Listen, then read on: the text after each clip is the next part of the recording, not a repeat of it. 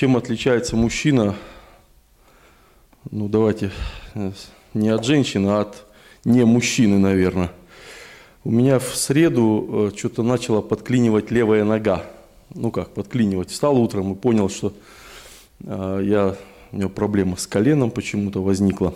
Вот, и, ну, думаю, ладно, в среду, если не пройдет, в четверг что-то предприму. Вот, четверг был, это я тебе про кафедру отвечаю, четверг был день тяжелый, вот, нога не прошла, вот, в пятницу чую, что я ее так вот максимум э, на вытянутой и не сгибая могу пользоваться.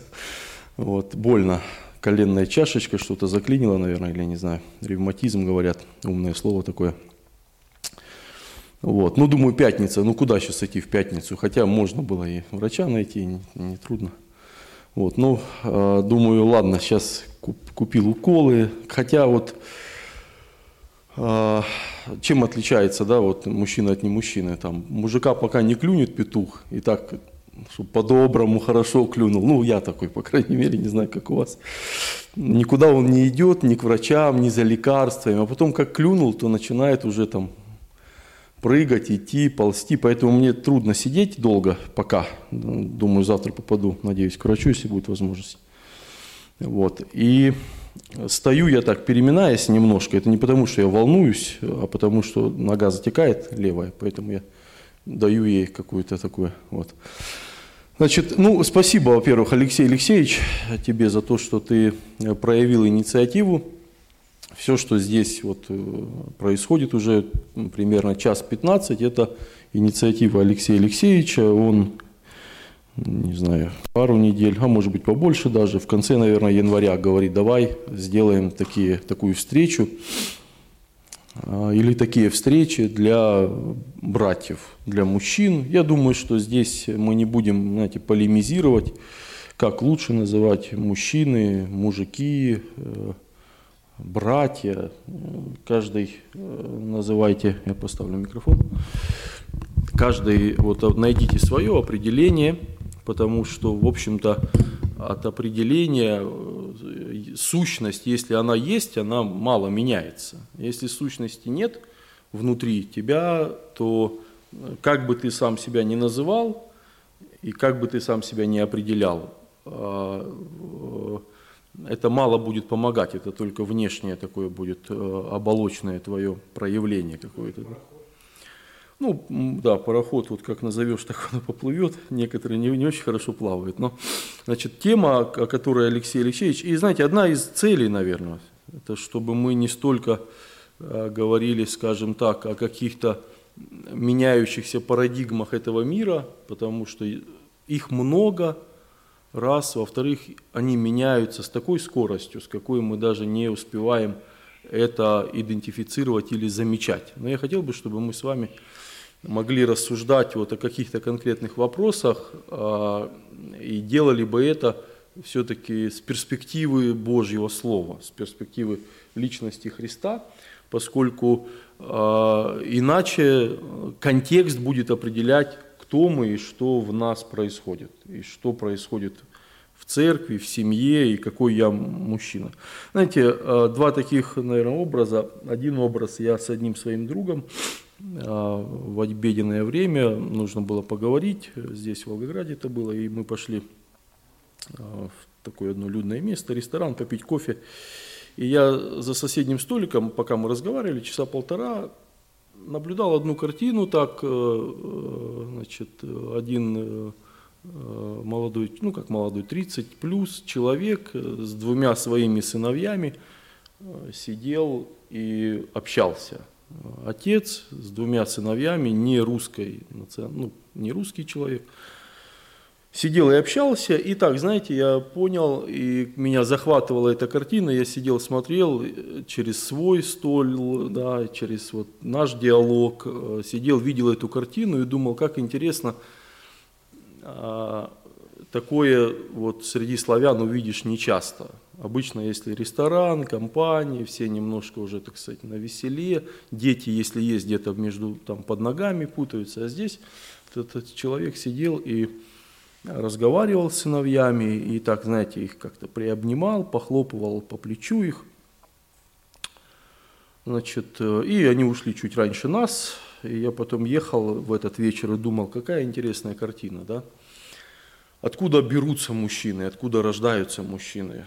Э, может быть, и это не будет проповедь, то, что я сейчас буду говорить, это какие-то размышления, или то, как я понимаю эту тему, это абсолютно знаете, не является претензией, там, что у вас так должно быть, но как это было в моей жизни, как это меня формировало и что я сегодня понимаю. Мужчинами становятся. Да? То есть мужчина, вот мы здесь сидим все ребята, нет среди нас женщин или девушек.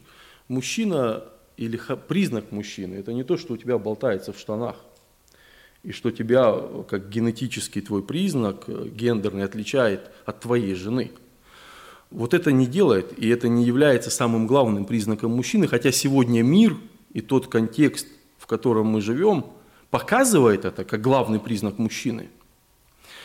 Мужчиной становится, и знаете, то, что я понимаю, то, что я вижу сегодня, легче стать или легче формироваться мужчиной, когда у тебя есть отец. Хотя у меня есть пару таких хороших, близких э, друзей, у которых – знаете, они стали христианами вопреки своим отцам. Вопреки своим отцам. И один из них говорит, слушай, ну вот почему я, почему я уверовал или почему я стал христианином, стал учеником Иисуса Христа, потому что я не хотел быть похожим на своего отца. Потому что его пример для меня – это антипример.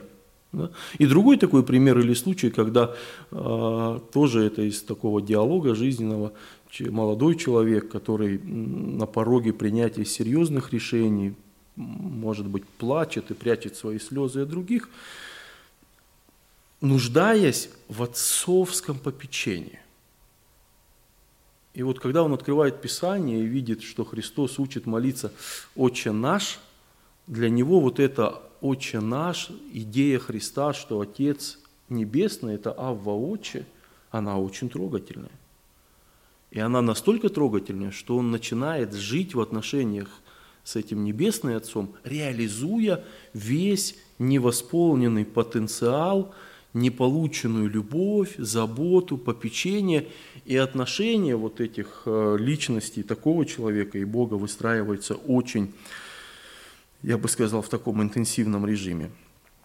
А, один мой хороший друг, неверующий человек, чеченец по национальности, как-то мы там пересекались с ним раньше, но человек, с которым я поддерживаю регулярные такие отношения, дружеские, говорит, знаешь, для меня было важно видеть не просто пример моего отца, но и пример моего деда. Он был горец. Этот человек моложе меня, не знаю, ему 32, 33 года, говорит, для меня важно не просто пример моего отца видеть, но и пример моего деда, он был горец, и говорит, знаешь, когда в одно время до войны мы жили, или там после первой войны они уехали в Чечне, мы жили, говорит, как такой большой тейп, когда я видел, я видел не просто пример жизни отца, но и пример жизни деда, и как отец мой общается со своим отцом. Вот поэтому у нас, говорит, в нашей культуре вот это вот э, ну, такое неподдельное уважение к седине и к тем, которые воспитывали тебя. Да? Ну, в нашей среде, к большому сожалению, это культура потерянная. То есть мы, Иваны, не помнящие своего родства – у нас у кого-то есть пример отцов, у кого-то нет примеров отцов, да, но вот такие истории, вот как Владимир Яковлевич говорит а, про своего отца, и, знаете, они трогают, потому что вот все эти персонажи, о которых мы говорили или записывали, мы их, э, ну, слава Богу, вот я, наверное, большую часть фильмов не видел, о которых говорили, может быть, вот как Алексей Гусенков говорит, надо пересмотреть, или некоторых героев, не знаю, но эти герои, они исчезают ровно тогда, когда ты нажимаешь на пульт телевизора или делаешь, э, на, кликаешь выйти из Ютуба, и эти герои, они перестают быть частью твоей жизни.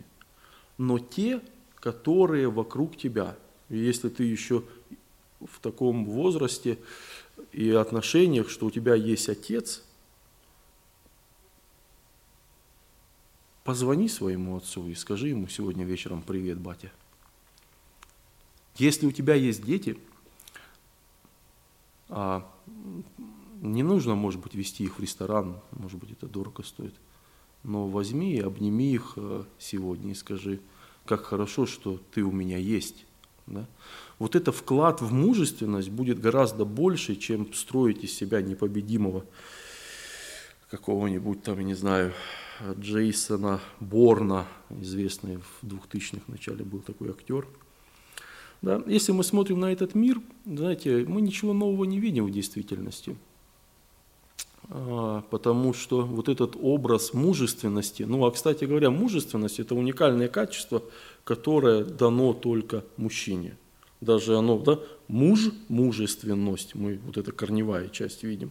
То есть Бог ожидает, формируя или создавая мужчину, он а, в качестве одного из первых состояний, э, вот онтологически, ожидает увидеть в образе жизни, в поведении вот это состояние сердца. Потому что то, что Бог заложил в сердце и в характер мужчины, вы же понимаете, это совсем другой набор вот этих компетенций, э, чем тот, который Бог заложил в женский характер.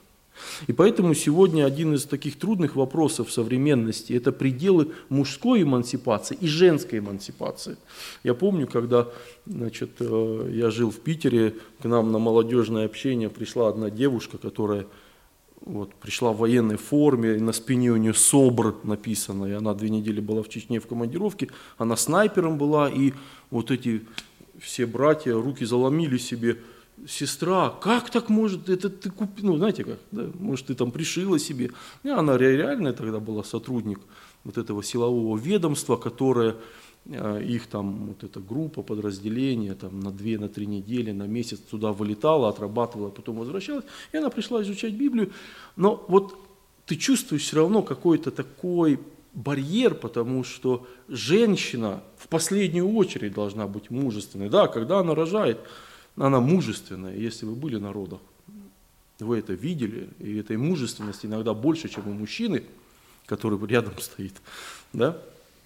Вот. А, но это, это, знаете, такая естественная, природная черта или состояние. Да? Но в первую очередь женщина должна быть не мужественной, а женственной. И вот сегодня пределы этой эмансипации – это большой вопрос, спорный вопрос, вопрос не популистский, Потому что в нашей церкви приходят люди, которые э, все больше и больше, ребята похожи на девчат, девчата похожи на ребят. Да, и как с этим быть? Ну, можно сказать, там, вы грешите, но это будет ответ и правильный, и неправильный, потому что мы же призваны не к тому, чтобы значит, быть судьями, а к тому, чтобы быть служителями. Мы должны как-то помогать меняться людям. Да? Поэтому э, кто такой настоящий мужчина? Я бы сказал, первая мысль, Бог создает мужчин. Бытие 2.7, создал Господь Бог человека из праха земного и вдунул в лице его дыхание жизни и стал человек э, душою живою.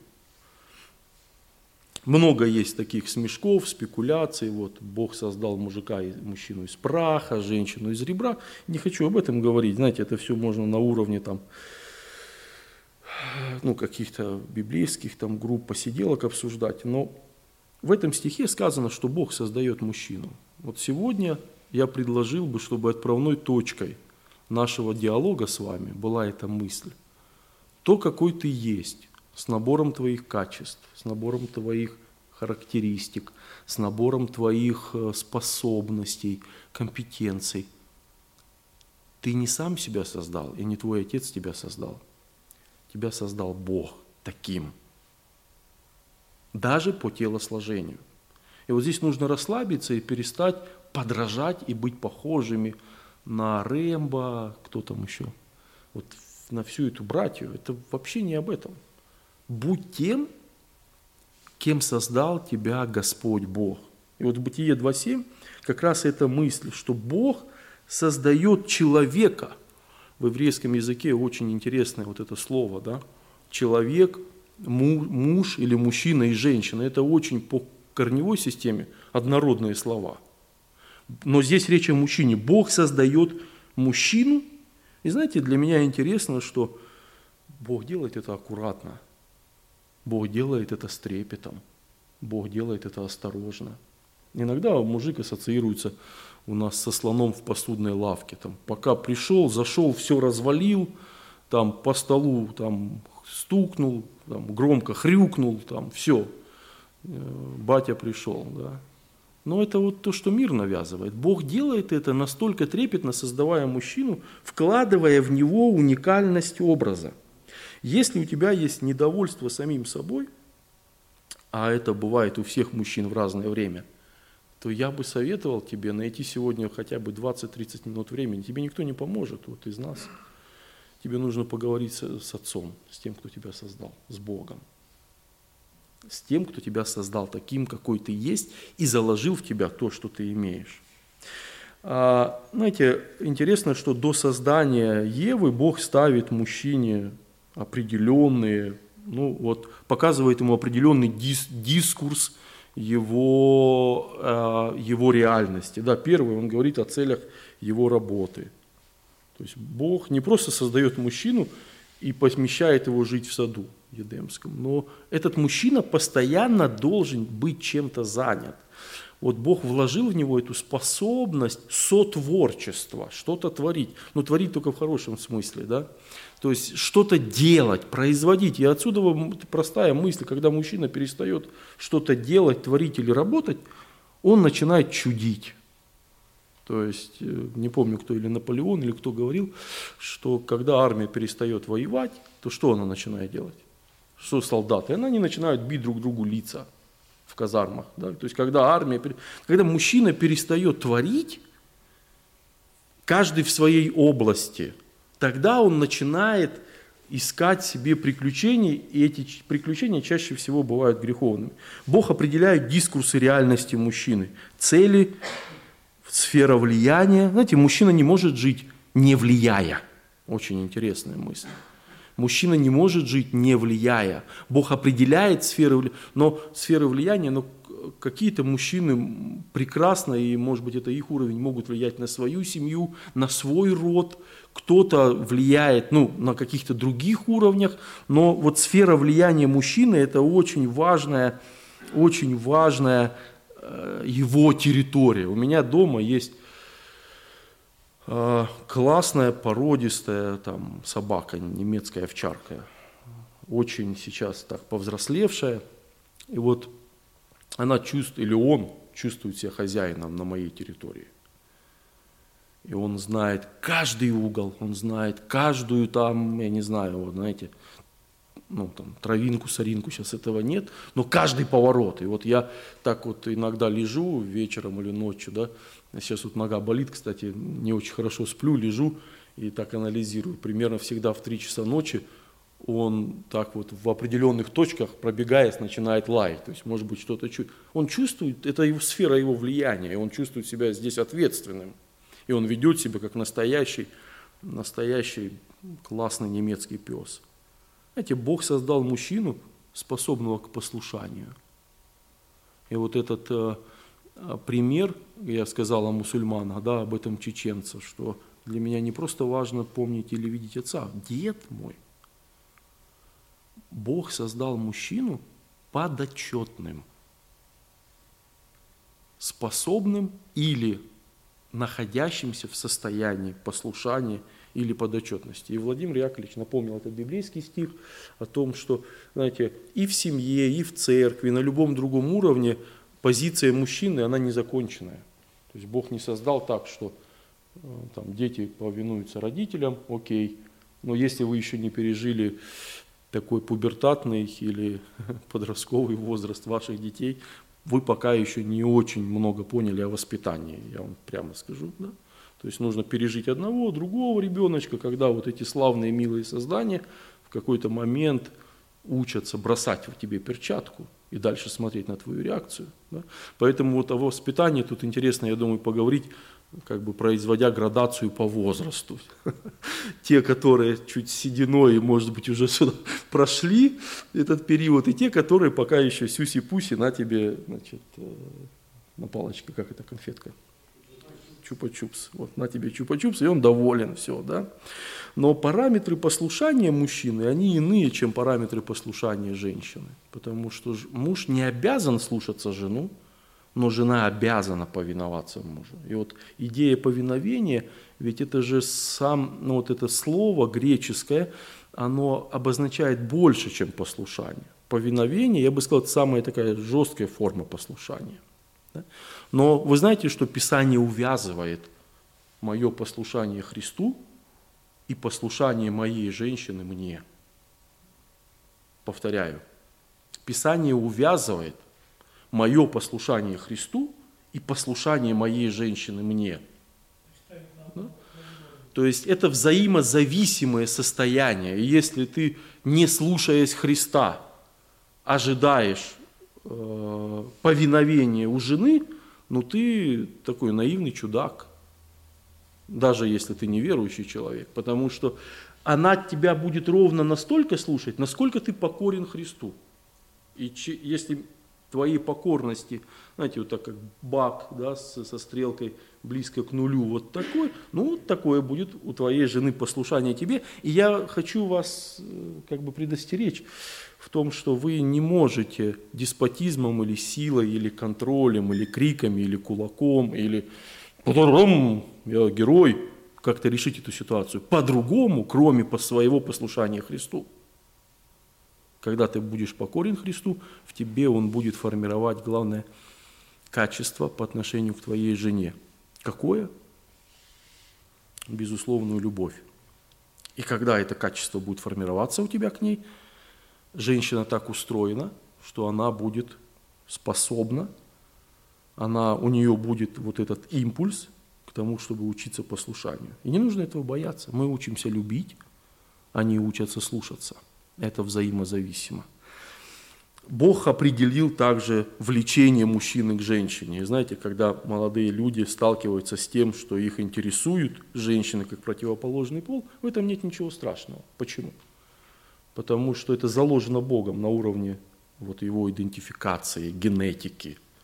Когда он чувствует вот эту, этот интерес или эту потребность, то вот в этот момент – его нужно взять за руку очень цепко и провести его через период его полового созревания, вот этого молодого пацана, да, провести его, чтобы он не наделал ошибок в своей жизни столько, сколько потом не хватит ложек найти, расхлебывать эти ошибки.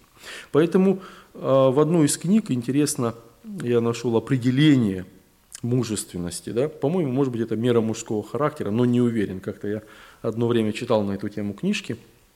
Мужественность находит свое определение только в Боге. Не в культуре, не в мире, не на работе. Абсолютно и завершенно мужественность определяется только Господом, пославшим в наш мир – Иисуса Христа. Господом, Создателем мужчины. Мужественность находит свое определение только в Боге, не в культуре, не в мире, не на работе. Почему? Ну, потому что контекст всегда будет влиять. То есть Джеймс Бонд, этот любимец женщин, он там за одну серию будет спать там с рядом женщин. Это типа круто. Или там какой-то супер Рэмбо, который там может косить там десятками, сотнями этих людей. Ну, понимаете, это противно Богу. И когда ты становишься взрослым, ты понимаешь, что все вот эти Саши белые, это так, может быть, для какого-то твоего э, ну, чувства личного самоутверждения, но не больше того. Абсолютно и завершенно мужественность определяется только Господом, пославшим в нас мир Иисуса Христа. Господом, Создателем мужчины. Мне очень нравится выражение в Библии «муж Божий». Я думаю, что вот это как раз хорошая возможность уйти от пустых споров, кто мы, мужчины, мужики. Помню, у меня отец говорил такую фразу, что мужики в кабаках пиво квасят. Да, мы мужчины. Он говорил так. Я уже 20 лет не живу, даже больше со своим отцом, наверное, 3, 20. Да. Но вот эта фраза, да, мужики в кабаках пиво квасят, а мы мужчины.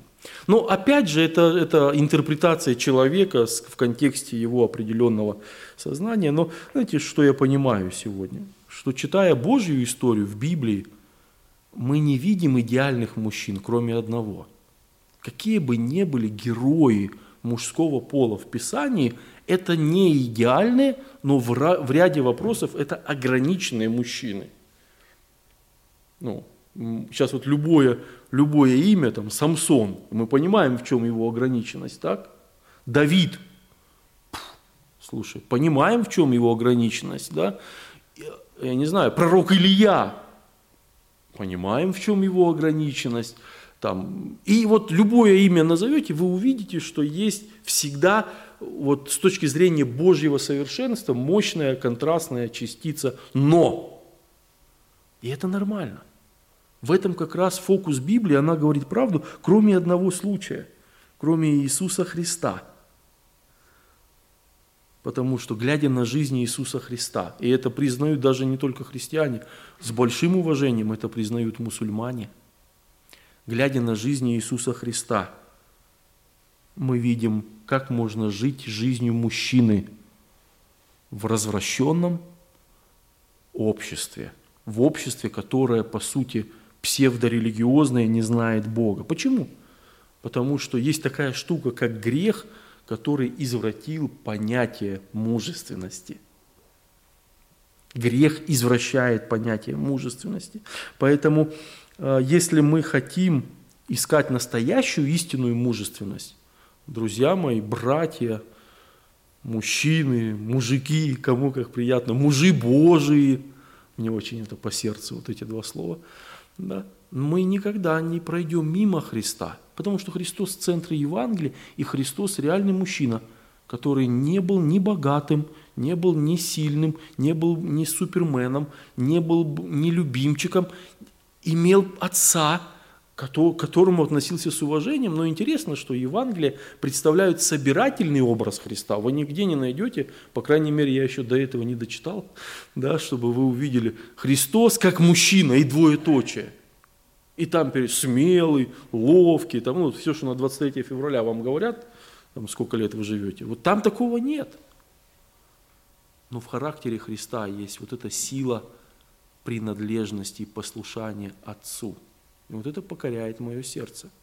Потому что если мы сегодня как мужчины поймем, в чем и как мы можем быть послушны Отцу, мне кажется, мы откроем, Отцу Небесному я имею в виду, мы откроем в себе вот это второе дыхание для настоящей мужественности с перспективы вечности. Да? И э, несколько таких характеристик, я их сейчас по одной буду перечислять, мне кажется, они очень толковые, очень практичные и, главное, что библейские. Кто такой настоящий мужчина? Первое. Настоящий мужчина – тот, кто следует за величайшим авторитетом всех народов, то есть за Христом.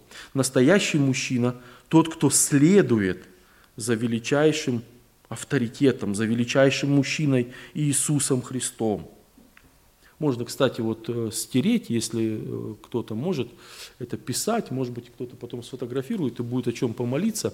Спасибо тебе, Тимофей.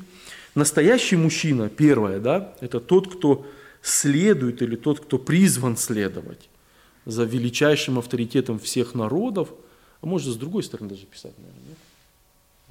Да, там чисто можешь развернуть. Там, кстати, и это.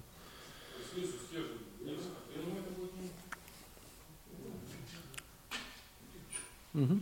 Спасибо, да. Можешь, можешь взять, э, да, вон маркеры, да, пиши первое. То есть характеристики, мы или говорим, атрибуты э, настоящего мужчины, да, вот это характеристики или атрибуты настоящего мужчины. Это тот, кто призван следовать за Иисусом Христом.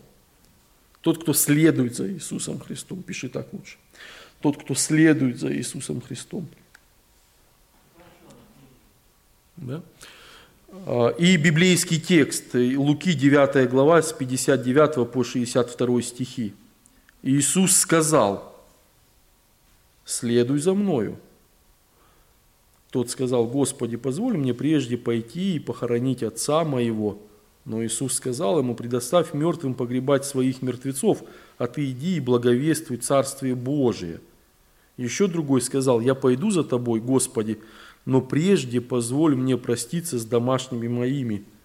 Но Иисус сказал ему, никто, возложивший руку свою на плуг и озирающийся назад, не благонадежен для царствия.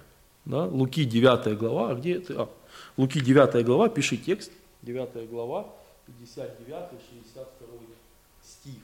Да? Обратите внимание, просто такой краткий экскурс. Все кому Христос предлагает за ним следовать, это мужчины. И эти мужчины ищут, как сегодня говорит молодежь, от маски. Да? Вот знаете, ну как бы мне, а, вот так понимая, слушая или наблюдая, а, как Христос говорит очень часто, я думаю, любому важно услышать, да, да, нет, нет. Почему нет, не нужно объяснять, это твои вопросы с Богом.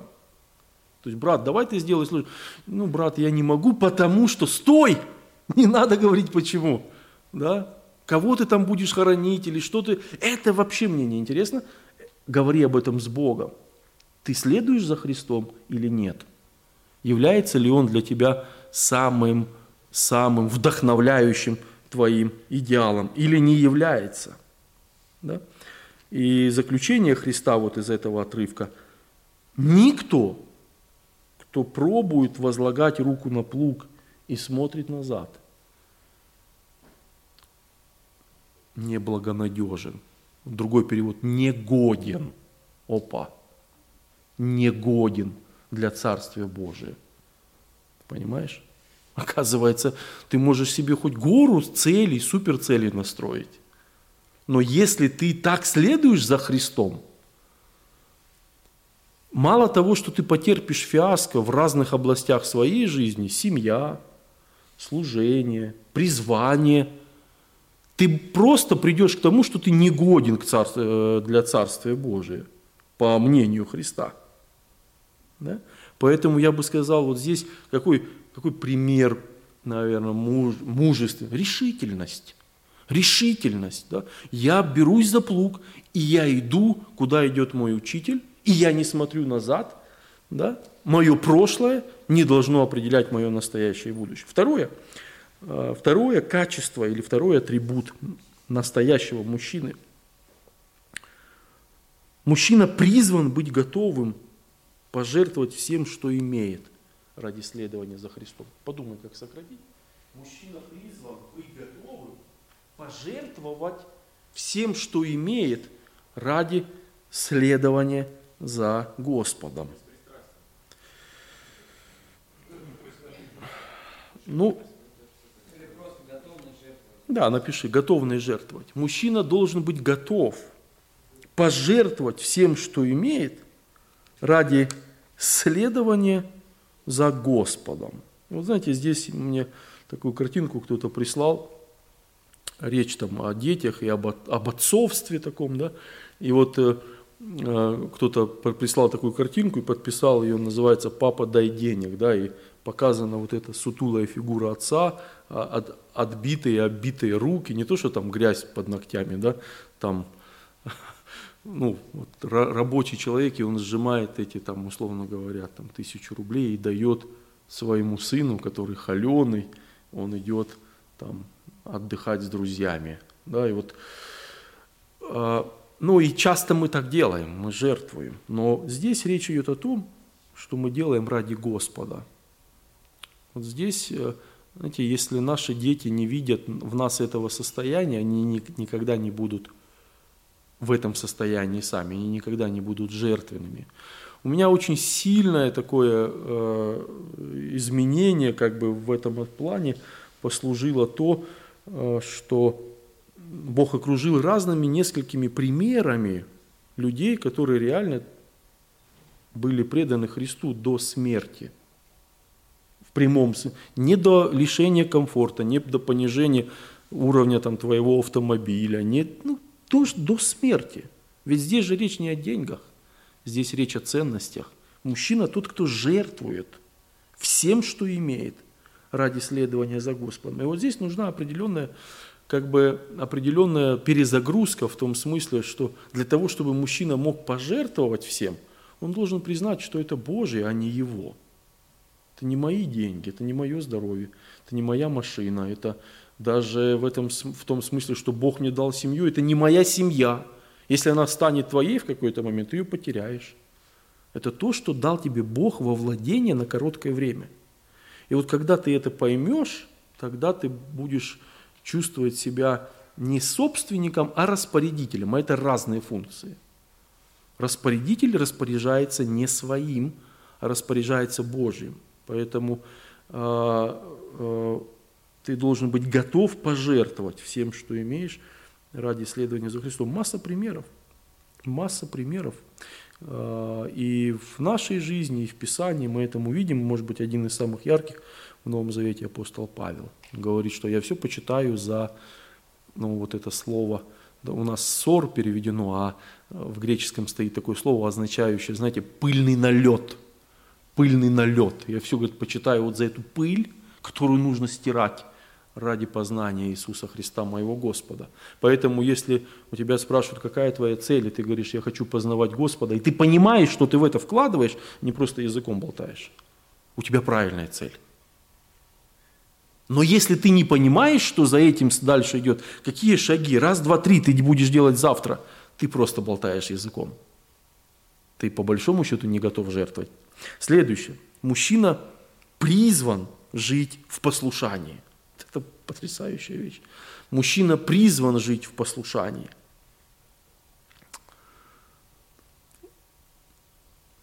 Иоанна 6 глава. Кстати, вот в, в предыдущий пункт напиши э, Луки 14, 26. Извиняюсь, я не сказал текст. «Если кто приходит ко мне, это Луки 14, 26, и не возненавидит отца своего, и матери, и жены, и детей, и братьев, и сестер, а при том и самой жизни своей, тот не может быть моим учеником». Луки 14, 26, это ко второму. Третьему, мужчина призван жить в послушании. Иоанна 6, 66. С этого времени многие из учеников его отошли от него и уже не ходили с ним. 6.66. Тогда Иисус сказал 12, не хотите ли и вы отойти? Симон Петр отвечал ему, Господи, кому нам идти? Ты имеешь глаголы вечной жизни – и мы уверовали и познали, что Ты Христос, Сын Бога Живого. Как я вижу отличие между мужчиной неверующим, не христианином, и мужчиной христианином в том, что для, для мужчины не христианина быть зависимым от кого-то – это признак слабости. Он, он супергерой, он непобедим. И даже если у него там, он стоит в последнем носке в своей жизни, там, все равно он герой, он непобедимый. А мужчина-христианин без зависимости, он слабый, говоря о зависимости от Бога. Поэтому мужчина-христианин, как Симон Петр, говорит, Господи, не оставляй нас, кому нам идти? Мы уверовали и познали, что Ты Христос, Сын Бога Живого. Ты выражаешь эту зависимость от Бога.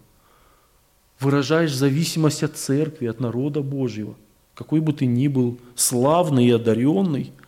Ну, кстати, и это Бог, Он редактирует в течение возраста. Да? Но ты выражаешь свою зависимость от всего, что Божье. И вот в этом твоя сила. Мужчина призван, может жить в послушании. Мы сказали, что в, в семейной иерархии ну, мужчина не должен чувствовать себя таким местечковым князьком. Бог ему не дает такого права, над ним Христос. Да? И говоря вот о, о, о, нашей, о нашем послушании, то я думаю, что, братья, мы много об этом забываем, что мы под Христом, и в Его иерархии ценностей мы Ему подотчетны. Да? Ну, кроме того, я бы сказал, что есть такая когда тоже горизонтальная зависимость у мужчин. Это зависимость или потребность в мудрых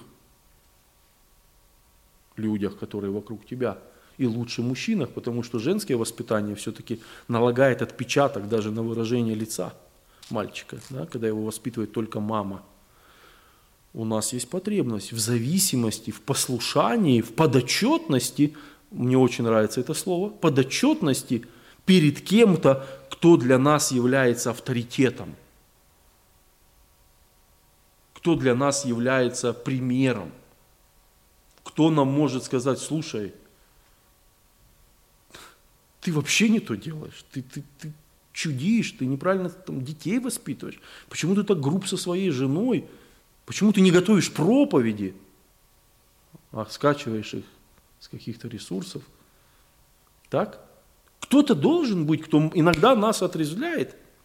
Потому что если нас никто не будет отрезвлять, как мужчин, ну мы можем значит, неожиданно для себя прийти не туда.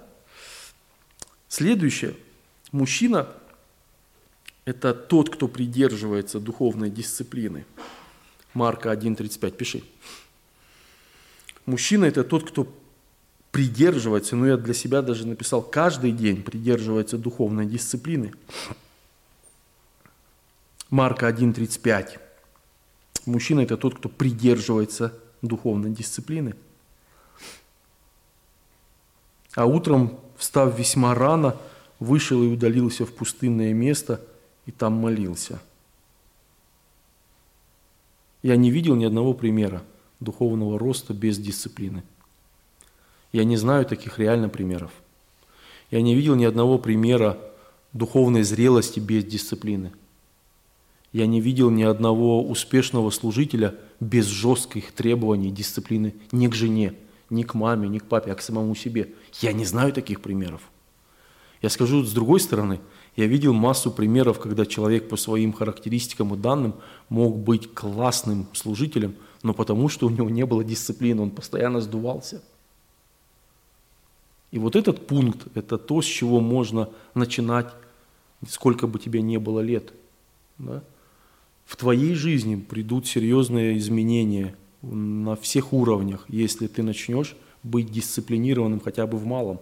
Сегодня был в одной церкви и говорил о том, что если ты хочешь увидеть самые быстрые изменения, начни читать Библию молиться искренне, и делай это хотя бы 60 дней, и ты увидишь те изменения, которых не было годами в твоей жизни – Начни с этого сегодня. Вот эту, примени эту дисциплину. Борись и сражайся за эти 30 минут в день. И не объясняй себе, что ты устал, что там ты много работал, или у тебя много встреч было, или там ты не успел, или у тебя болит нога, вот как у меня, да, и ты не можешь теперь, вроде бы ты ногой Библию читаешь, да, не можешь читать Библию. Не нужно искать оправдания, а, а сражайся за то, чтобы тебе практиковать духовную дисциплину каждый день. По-другому ты не сможешь быть благословен, как муж, отец, священник, сын, пастор, кто угодно, если у тебя не будет духовной дисциплины. И знаете,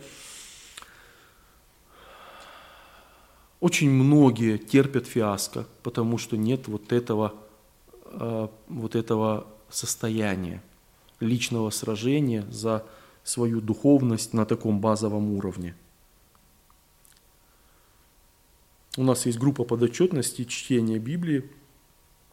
А, в ней участвуют те, кто приняли крещение в э, сентябре. Сейчас в нее добавятся те, кто крестятся, если Бог продлит время благодати. И в это воскресенье, 7 марта. И мы добавляем их все в эту группу. Какая цель? Знаете, интересное исследование. Не больше 35% членов церкви читают Библию. не больше 35, то есть вот сидят 100 человек на служении, ежедневно на прошедшей неделе Слово Божие, как Слово Божие, читали 30 человек из них. Да? Там в течение недели пару раз открывали Библию, еще там 30 э, человек. Но 30 человек вообще не открывали Библию на прошедшей неделе – о каком духовном росте, о каком характере, о каком отцовстве мудром и мужественном мы будем говорить. Да мы будем говорить с вами о фильмах, да, о музыке. А это не является духовным стержнем никак.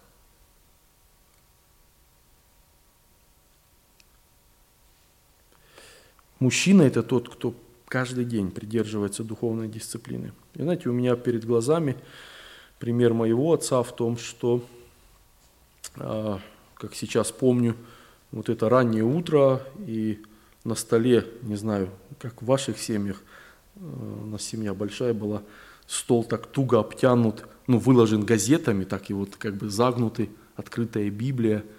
И э, до приезда его машины, которая его забирала и возила на работу, он пребывает в Слове. И потом, когда уже он был освобожден и уже служил на разных, там, так сказать, в разных функциях, стол со скатертью, раннее утро, и он пребывает в Слове. А потом мы едем с ним к деду, уже ныне покойному, а, Виктору Павловичу, у которого, это для меня ответ был, да, у которого раннее утро, засланный стол, если лето он в своем доме жил, Украина, цветы и открытая Библия, он читает Библию. И вот это пример чеченца, да, для меня не просто важно видеть моего отца, видеть моего деда, потому что он горец. Если в твоей жизни нет этой наследственности, начни с себя сегодня. Начни перед глазами твоих детей, сыновей и дочерей формировать э, вот э, эту правильную аллюзию.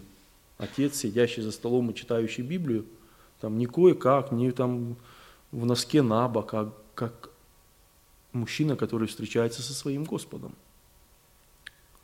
Следующее. Мужчина призван жить по Божьему Слову. Мужчина призван жить по Божьему Слову. Мы говорим о настоящем мужчине. Иоанна 8 глава, 31-32 стихи. «Тогда сказал Иисус к уверовавшим в Него иудеям, если прибудете в Слове Моем, то вы истинно мои ученики, и познаете истину, и истина сделает э, нас, вас свободными. А, что ты написал там? А. Адрес – это Иоанна 8 глава, 31-32 стих. Вот здесь простая мысль, да, не буду распространяться сильно. Он призван жить по Божьему Слову не для того, чтобы у него были темы для проповеди – Не для того, чтобы он классно провел изучение Библии и продемонстрировал, как я слушал одного чудо-брата, он говорит, ну, братья и сестры, ну, по-гречески слово «крест» означает «крест», а любовь означает «любовь». Забавно было. Но вот это пребывание и жизнь по слову мужчине нужна для того, чтобы он мог бороться с грехами – а знаете, какие грехи сегодня у мужиков? Порнография. У мужчин, даже христиан. Алкоголь. Игромания. Да? Просто ленность. Это вещи, с которыми я лично сталкиваюсь, встречаясь с разными мужчинами, говоря на разные вопросы, проблемы, ситуации. Порнография у женатых, алкоголь, ну, а кого я соблазняю, если я тихонько там забежал, там, купил, прибежал, там, фух, дети легли спать, там, жена там стирает, там, не знаю, пылесосит. Я там потихонечку раз-раз-раз. Я ж никого не соблазнил. Никого пока. Но ты лопнешь так, как шарик воздушный, что у всех зазвенит в ушах. Да? Игромания сегодня, буквально сегодня разговаривал с одним успешным молодым человеком, работает как фрилансер в Германии, там крутой там моделировщик, и говорит, ну, ах, Виталий Сергеевич, иногда, говорит, со своим партнером мы в сетевую как зарубимся. Двое детей, ну, жена, семья хорошая, служение – и лень. Да, вот, э, знаете, э, посещаю часто, и заходишь к одним в дом или в квартиру, ну, видишь, здесь живет Христос. Почему? Потому что порядок. К другим заходишь и думаешь, как бы живым выйти?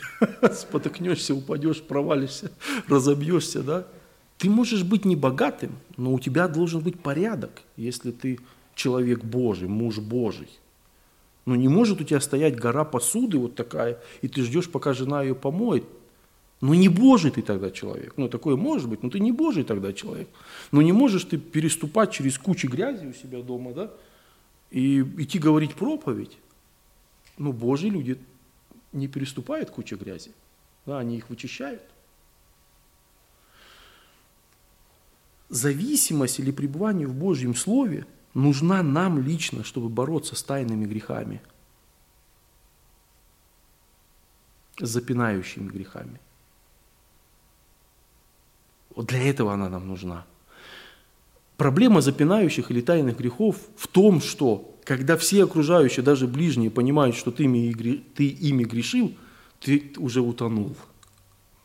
Ты у тебя уже нет, ты уже утонул. Уже тебя засосало. Потому что ты потихонечку, потихонечку погружался в эту топь. Поэтому настоящий мужчина, настоящий мужчина – он живет по Божьему Слову, он пребывает в Божьем Слове. Он борется с порнографией, если у него есть такие устремления. Он борется с алкоголем. Да, я иногда говорю, там, мы баптисты не пьем. Смотрю, некоторые баптисты улыбаются. Думаю, то ли я один не пью, что ли, я понять не могу. Надо, надо вот этот вопрос выяснить, думаю, по, что за улыбка. Может быть, это нервное такое, знаете, назад, щека подвела, да, щека подвела. Да? Да? Но, понимаете, но вот э, если мы не начнем бороться с Словом Божьим, вот с этими болевыми нашими точками, грехами, ну, наши дети, они будут подвержены огромному-огромному искушению жить не по Божьему и быть не мужами или женами Божьими, женщинами Божьими. Следующее. Настоящий мужчина стремится к плоду в своей жизни – к плоду, плод. Настоящий мужчина стремится к плоду в своей жизни. Вот это тот случай, когда по количеству можно, детей можно определить, насколько ты плодовитый. Да? Но это только одна из сфер. Я у одного спрашиваю, Андрей Захаров, он не в этой стране живет, а, сейчас руководит одним из союзов евангельских. Говорю, ну, Андрюха, говорю, мы с ним крестились как-то вместе. Вот, потом он эмигрировал отсюда, с этой части мира – Говорю, ну, у тебя сколько вообще детей? Он так дум, задумался, говорит, Сергеевич говорит, так, трое, но в чреслах много. Ну, трое родили, но в чреслах... А, плод – это то, что реально показывает, кто мы и над чем мы трудимся. Ну, то есть, если ты посадил картошечку, ее потихонечку возделал, вырастет картошечка, и ты можешь ее взять и прийти жене и отдать, сказать, вот это плод – моего труда. А, ты не можешь прийти к жене и сказать, шесть месяцев я работал, четыре раза выходил жуков собирать, вот этих э, колорадских жуков собирать, там поливал, там еще что-то, ну картошки не уродилась, ну нет плода. Да? Старания, они по идее реализуются в том, что ты потом приносишь. И, кстати говоря, Обратите внимание, я не знаю, вас это беспокоит или нет, меня очень. Серьезно говорю сейчас. Что Бог будет смотреть на нашу жизнь не через призму наших стараний, а через призму наших плодов. Вас это беспокоит или нет? Меня это беспокоит. На мою жизнь, когда я буду говорить с Богом о том, как я прожил, там, не знаю, сколько, 40, 50, 60, неважно – Бог будет смотреть не через призму стараний или усилий, а через призму тех плодов, которые я смогу собрать и принести Ему и сказать, это то, что я вырастил, Господи. Об этом говорит Христос, ну, понятно где, Иоанна 15 глава, «Тем прославится Отец мой, если вы принесете много плода и будете моими учениками».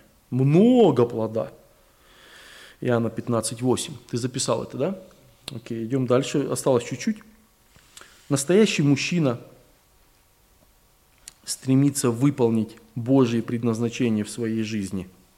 Это предпоследнее. Я кое-что сокращу. Настоящий мужчина стремится выполнить Божье предназначение в своей жизни. Кто-то называет это призванием.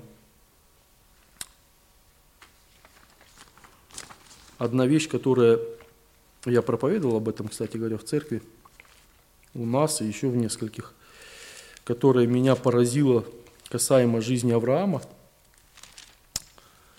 это то, как э, Павел или автор послания к евреям описывает, в чем характерная особенность Авраама была. Евреям 11 глава, 8 стих. «Верою повиноваться призванию». Кто еще не проповедовал на эту тему, рекомендую вам, приготовьте проповеди в ваших церквях, кто проповедует на эту тему. Вы понимаете, характерное отличие Авраама от любого другого его современника заключалось в том, что у него была вера в живого Бога. У него было призвание стать отцом многих народов, отцом наций. И между верой и призванием был огромный мощный канат, который называется как? повиновение. Верою повиновался призванию. И я это представляю себе так, что в нашей жизни может быть мощная вера, но если ты не понимаешь, в какую сторону тебе идти с твоей верой, ну и что, что она у тебя есть? Ты не понимаешь, что ты должен делать. Да? У тебя есть классный автомобиль, но ты не понимаешь, в какую сторону тебе нужно ехать, а он у тебя там 6 цилиндров или 8, и он заправлен, и он, там стоят линзы, там стоит ксенон, там нормально. Он у тебя готов, там катки 16 или 18, он готов ехать. Но ты не знаешь, куда тебе нужно ехать. Вера активируется призванием. Призвание – это куда ты должен поехать на этом автомобиле – если есть вера, но нет, но ты не понимаешь призвания, ты просто сидишь, ничего не делаешь. Ну или там делаешь так по серенькому, по мелочи. Если у тебя есть призвание, но нет веры, у тебя все равно ничего не получится. Потому что вера или призвание без веры, как ты достигнешь? Без веры Богу даже угодить в личной жизни невозможно. Так вот, что я понял об Аврааме, я не знаю, как, почему я раньше там, может быть, это вот в конце прошлого или осенью прошлого года как-то меня это, как молодежь говорит, торкнуло. Если моя вера не связана с моим призванием, повиновением, да, если моя вера не связана с моим призванием, повиновением, ну, у меня не будет никакого ни плода, ни удовлетворения, ни результата. Поэтому настоящий мужчина стремится выполнить Божие призвание о своей жизни. Он, он для себя лично решает этот вопрос. Господи, как я могу утверждаться в вере? Господи, какое мое призвание? Господи, я хочу, чтобы у меня было не просто послушание, а повиновение. Я разделяю вот эти два состояния – у нас сегодня такие дискуссии, до каких пор можно слушаться Бога, а потом не слушаться. А в жизни Авраама вообще диалог по-другому или дискуссия по-другому была. Он даже не был слушающимся, он был повинующимся, которым, кстати, дает Бог Духа Святого. Где-то я читал. Да? Серьезно? Молодец. Правильно, я тоже там читал. Да? Повинующимся Бог дает Духа Святого. Поэтому вера, она всегда едет туда, где есть призвание, и соединяется вот этим мощным-мощным э, канатом э, повиновения. Следующее, или последнее, да, мы сказали, мужчина стремится или исполняет Божье предназначение своей жизни. Последнее. Мужчина готов брать на себя ответственность в своей церкви и в своем братстве. Мужчина готов брать на себя ответственность в своей церкви и в своем братстве. То есть это, если хотите, детализация вот предпоследнего этого. В своей общине и в своем братстве – Евреям 10 глава 24-25 стихи. Будем внимательны друг к другу, поощряя к любви и добрым делам. Не будем оставлять своего собрания, как есть у некоторых обычаев, но будем увещевать друг друга тем более, чем более усматриваете приближение Дня Онова. И в своем братстве, ну, имеется в виду больше, чем одна община, да. Почему я, или вот важно, чтобы мы смотрели немножко немножко шире, потому что ну, можно сесть в своей общине и сказать, о, у нас все хорошо, у нас комфортно, нам тепло, поят чаем, там, поят кофе, дают какие-то бублики, но ты понимаешь, что в Даниловке нет служителя, и там некому провести служение. Ты понимаешь, что в Ленинске стоит полуразрушенный дом молитвы, которому некому, некому восстановить. Ты понимаешь, что в Новоникольском – Сестра Ирина бьется, и никто из мужчин в церковь не приходит, потому что никто в корейской культуре не придет в то место, где руководит женщина. И ты начинаешь немного позволять Богу тебя так вот тормошить, чтобы понимать, что твоя жизнь не твоя, а принадлежащая Богу. Аминь. На этом все. Спасибо. Господи, Отец наш Небесный, благодарим Тебя за Иисуса Христа, который был э, настоящим мужчиной, и который был искушен, и который преодолел все в этой земной жизни, и который такую большую нужду находил в том, чтобы ночами общаться с Тобой наедине и разговаривать, Господь, я думаю, о разных-разных сферах жизни и разных вызовах. Отец наш, и смотря на Христа, и потом смотря на себя, вот я лично понимаю, как далеко это все, как непостижимо и во многом неподражаемо. Но благодарю Тебя сегодня за этот стимул, который Ты даешь сегодня нам всем. Я благодарю Тебя за всех мужчин, которые здесь собрались сегодня. Господь, я верю, хочу верить в том, что это Божьи мужи, Твои мужи. Господь, я знаю, что нас подстерегает много опасностей, как мужчин, как мужей, как отцов. И я прошу, чтобы наша жизнь была, Господь, такой осторожной, как ходьба по минному полю, чтобы мы измеряли свою мужественность и настоящесть не критериями этого мира, не какими-то киношными героями, а смотря на Господа Иисуса Христа. Я прошу, прости нас за то, что порой мы не соответствуем. И очень часто глубина этого несоответствия велика. И никто часто о ней не знает, может быть, кроме каких-то самых близких – Господи, я прошу, исцеляй нас, чтобы мы были настоящими, чтобы мы были живыми, чтобы, смотря на нас, Ты радовался и в Твоих глазах, Отец, чтобы мы были настоящими мужчинами. Я прошу, прости нас за грехи, греховные привязанности – незрелый характер, лень. Прости нас за незрелое поведение порой в семьях, с женами, с детьми, в церкви. Помилуй нас, Господи. Я прошу о том, чтобы мы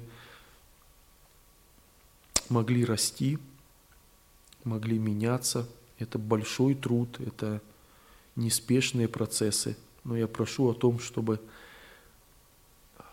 нас не заботило мнение мира или каких-то людей, которые не понимают, но чтобы нас заботило Твое мнение, мнение нашего Господа, которому мы принадлежим, Иисуса Христа.